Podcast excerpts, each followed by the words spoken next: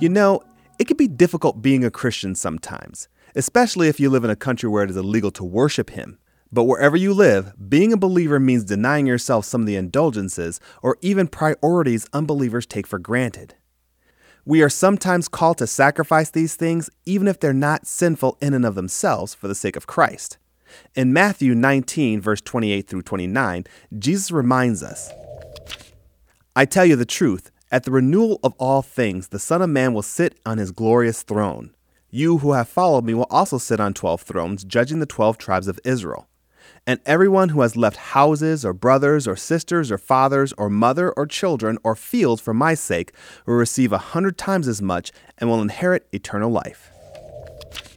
The twelve thrones are reserved for the twelve disciples, but I believe that the other promise is for any believer.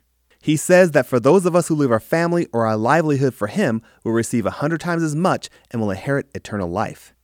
I don't believe that God is calling all of us to leave our family and job, but I believe that our priority should be our dedication to God even above these things. And it could be that at some point they are in conflict. If that ever happens, Jesus is telling us to choose Him. If we do, we will receive a hundred times as much and will inherit eternal life. We as believers should be ready to follow wherever God leads, even if it means forsaking those we love on earth. As I said, it can be difficult being a Christian, but the reward is well worth it. Download the digital book Lord of My Life, Friend and Master for free on Amazon Kindle, Barnes & Noble's Nook, Apple Books, or download the PDF version. Search for it through the app or find direct links at ktfproductions.com. God has called some believers to leave their family and job for his sake.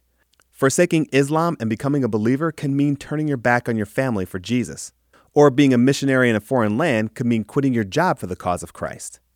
He may not be calling you to these extremes, but I believe that every believer should purpose putting Him above all else. So if He were ever to call you to let go of something you love for Him, you'd be ready to do it. It may not be easy, but Jesus never said the life of a believer would be.